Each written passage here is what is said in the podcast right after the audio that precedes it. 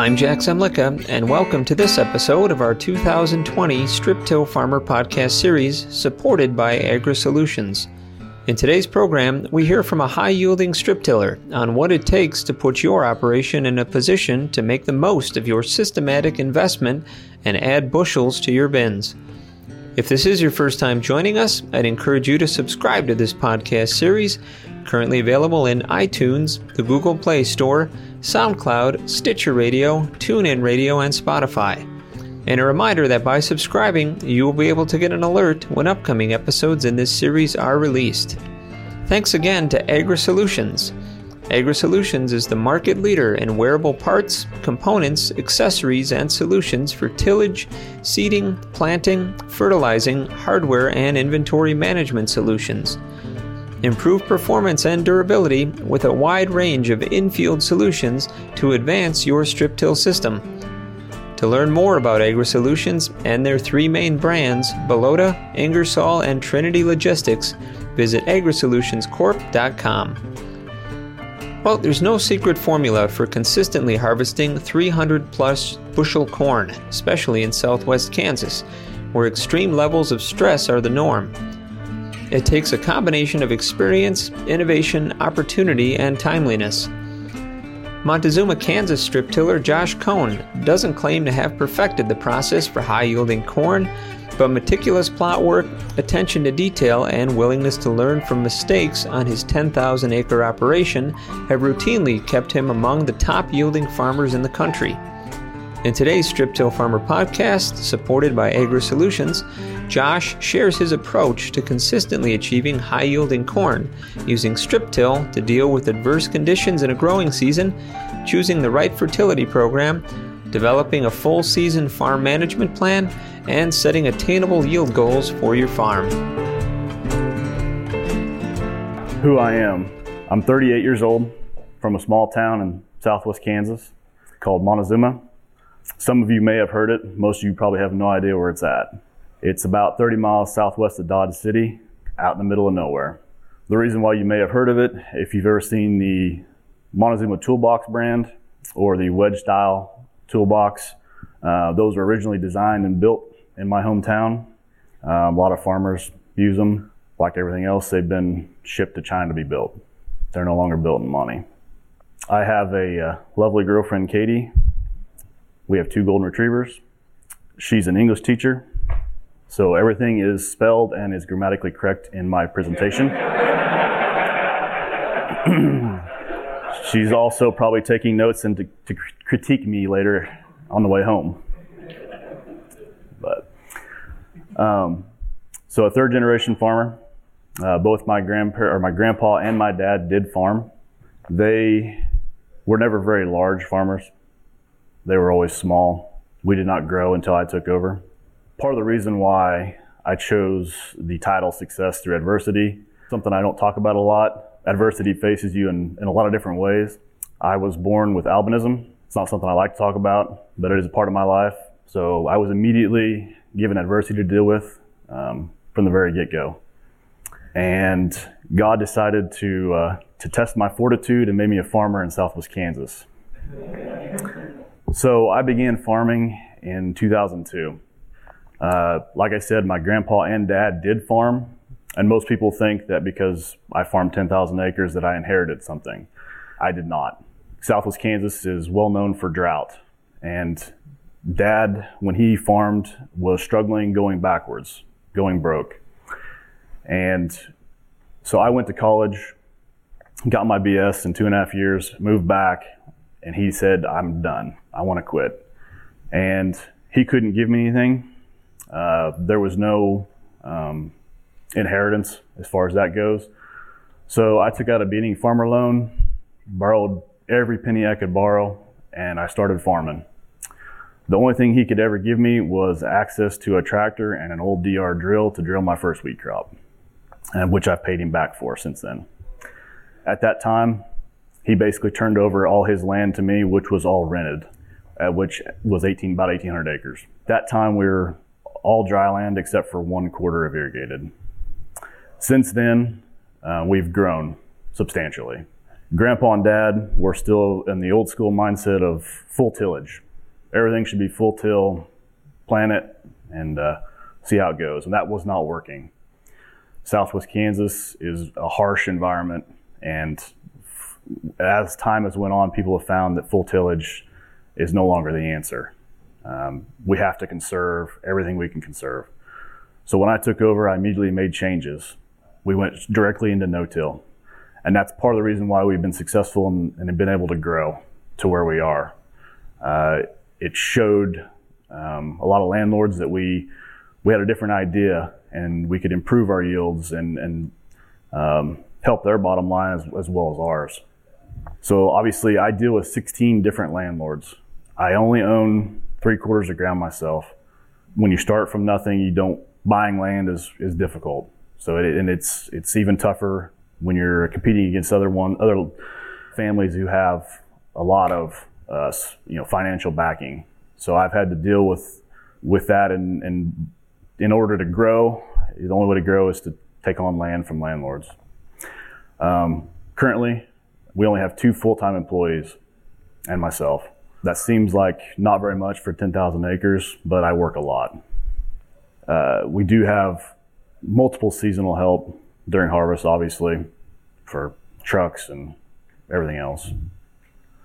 So what we do, we have both irrigated and dryland crops. Now, irrigated corn, soybeans, wheat, and sorghum. Um, last year was the first year I've ever grown soybeans. We don't grow a lot of beans out in our area because of pH. We struggle with, with high pH. Dryland, we do wheat, corn, and sorghum. My farm currently is about 30% irrigated, 70% dryland. Uh, all of our irrigation is from groundwater coming out of the Ogallala Aquifer through center pivots. There are a handful of guys that still do furrow irrigation, but that is going away quickly as our water is depleting. Um, it's also a very inefficient way to irrigate. Um, a lot of people ask how, how it works in Kansas. We're allotted typically about two acre feet, which means about 24 inches of water per acre. Uh, it seems like a lot, um, but in our environment, it can go away very quickly. So it, we, we really require that much water to grow full irrigated corn. Uh, the last few years, we've been lucky enough to catch a lot of rains. We've had about half, or used about half of our allotment uh, compared to normal. Uh, dryland farming, we do uh, primarily it's wheat and sorghum, or wheat and milo. I do grow a considerable amount of dryland corn. Dryland corn for us usually means about half the population of irrigated. So um, irrigated, we're dropping anywhere from 26 to 36. Um, dryland is usually going to fall about half of that, around 16. Some guys will drop as low as 12, um, but 12 to 18 would catch most of our dryland corn. So, what makes uh, where I farm the most unique is our weather. It's very adverse, has multiple personalities. We have very wide ranging temperatures. This winter, we saw temps as low as negative 30. When I left home on Wednesday, we were 105 with obviously a lot of wind. And wind is what the major contributing part of what makes Southwest Kansas difficult to farm in. It doesn't seem like it would, but when you couple our high winds with low humidities, it depletes our moisture rapidly. This our, our average rainfall in uh, Southwest Kansas is around 18 inches where I live. No, that is not a typo in 2011. That is accurate. From the, the fall of 2010 to the spring of 2012, I had four and a half inches of rain at my farm. Most of that rain came in about 10 or 20 hundred sprinkles when it was 100 degrees.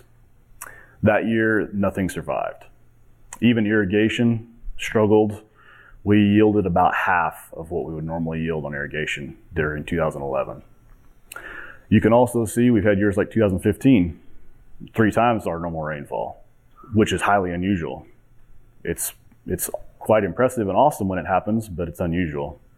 It has also the last since 2015 till now, we've had some incredible crops, which has made farming a lot of fun for us anyway. So currently, we're running a 12 row Orthman bar with a Montag cart. A few years back, I switched completely away from anhydrous. Uh, we're going all dry for now, we're only using uh, our our N and P nitrogen phos in our dry. In Southwest Kansas, we don't have to put in K. We uh, we have extremely high levels of K on our ground naturally. Um, usually running the six to eight hundred parts per million. Normally, we'll do both fall and spring strip till. Kind of depends on what our conditions are. Uh, typically in the fall, we'll run probably eight nine inches deep, if if conditions are correct. Uh, in the spring, we'll usually shallow up around about six inches, and then depending on how close we are to planting, we will reduce rates in the spring. Normally, we'll be running probably 250 pounds or better of N uh, with our strip till, but like in 2019, we were we were way too wet in the fall of 18, so I didn't like how things looked. So I waited till spring. Um, we got really wet, got pushed back, um, couldn't get in when we wanted to. We ended up having to drop our rates down to 200 to 150 on our end by the time we could get in. When I uh, when I started stripping, we put on around 200. By the time we finished, we're down to 150. Um, the we had originally planned we only strip till on irrigated ground. Uh, dry land, we've tried it. Um, we can't afford to lose any of that residue by stripping on the dry land. We had originally planned to do about 80% of the acres this spring of strip till on irrigated. The way it worked out because they're so wet, we only got about 30% done. We had to move on to plan B. We'll get back to the discussion shortly, but I wanted to once again thank our sponsor, Agri Solutions, for making this podcast possible. Improve performance and durability with a wide range of infield solutions to advance your strip till system.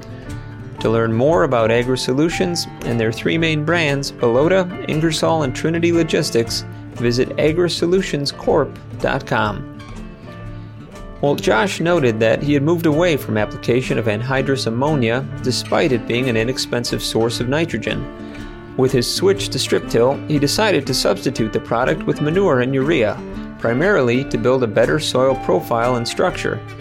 While Josh says he doesn't correlate a yield increase with the change, he feels like it's treating his soils better, seeing a lot more earthworm and nightcrawler activity, better infiltration, and soil moisture rates. On his irrigated acres, he variable rate bands urea, approximately 200 to 275 pounds per acre, with his strip till rig and dry fertilizer cart. For the balance of the nutrients, he leans heavily on his 20 ton per acre cow manure application every three to four years. Let's get back to the program now and hear more from Josh Cohn on the virtues and value of being a patient strip tiller. my recommendations on when not to strip till. Most people want to go anytime. You don't want to strip till when it's too wet. It's it's a bad decision. It will cause nothing but problems. Uh, I watched plenty of my neighbors this this last fall do it, and every one of them had issues this spring. So what usually happens when it's too wet is you you smear that slice open and you create a void.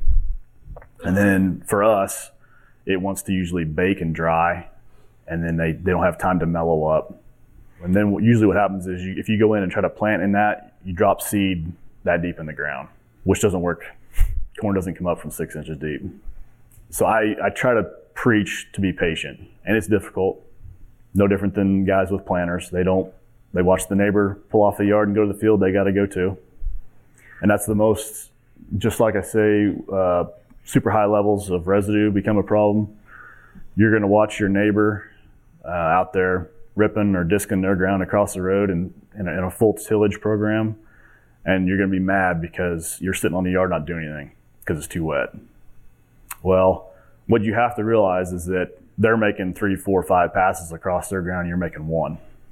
So you have to be willing to sit and watch them work and be patient till things are ready for you and your ground it's a struggle for everybody. I mean, it was even for me this year. I had to go do things I didn't want to do because we, we we just couldn't get into strip till like I wanted. The only way the only way to fix the problems this year, I had to go in and VT a lot of ground prior to, um, and just abandon strip till because I just couldn't make it work. The other issue on strip till will be um, it doesn't work day day and night round the clock. If you got high residue conditions, you're gonna you're gonna struggle with it in uh, in dampness. So obviously, what benefits we've seen from strip till and why we're strip tilling, we're increasing our root mass by uh, eliminating compaction and uh, hopefully developing better soils, which is a main reason why I went away from anhydrous, trying to develop better soils, and went to dry fertilizer or liquid, just like uh, Mr. Gibbs was talking about yesterday, developing root worms, night crawlers. We're trying to improve our water infiltration rates, which in turn should help our root mass. Obviously, we're trying to shoot for high yields as well. So, strip till is not 100% the answer. If you're just looking to increase yields and you think by buying a strip till bar you're going to do it, it's not going to, that's not the only thing that's going to help you. I'm not saying it's going to hurt you either, and it's something to try for sure. But it's not, for us, it wasn't uh, the silver bullet. It, it's, it's helped us in a lot of other ways, but it wasn't the answer just to automatically increase our yield. Some years you will see a, a great benefit from it. In other years, when it's wet, the conventional till will be just as effective as long as you don't have high compaction. And in our fertility program, I also do a lot of uh, manure. Um, so every three to four years, we're spreading cow manure dry. Um, and when we do that, we have found that we like to incorporate. So typically we VT it in and then strip till behind that. I don't, for us out in our area, we're so dry, get so little winter moisture that I've, I've felt it necessary to incorporate our manure rather than let it sit on top. Also, because of the lack of winter moisture that we typically, typically get, we don't get a lot of residue breakdown. So continuous strip till on strip till on strip till year after year, we can't get rid of residue fast enough. And we tend to run into issues with a lot of extra disease pressure as well as uh, just too much residue to get through. So we like to throw that manure uh, application in there and then and then have to use a, a, a, VT or something to break some of that down, get that some of that residue incorporated in the ground. Uh, everybody wants to talk about high yield and NCGA stuff. The first thing I'll tell everybody is uh, don't compare yourself to me. Don't compare yourself to your neighbor uh, or anybody else in your state for that matter. Um, all it's going to do is, drive you nuts. It's going to make you wonder, well, what the hell am I doing wrong?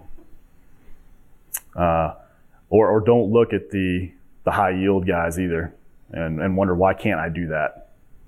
That's, that's the first thing I had to realize when I started watching some guys that were hitting 400 and 500. And I'm wondering why we can't do that. And, and the real reason is, is that we have a lot of factors that they don't have, uh, especially in Southwest Kansas. You know, when that when that seed leaves the bag, it has 500 bushel yield potential, maybe even more.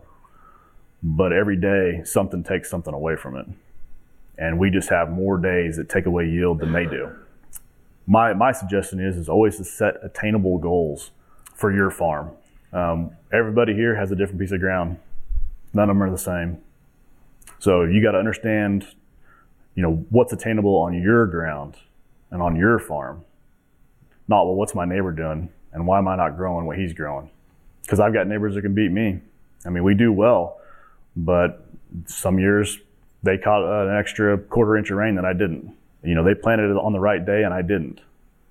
There's a lot of factors that go into that.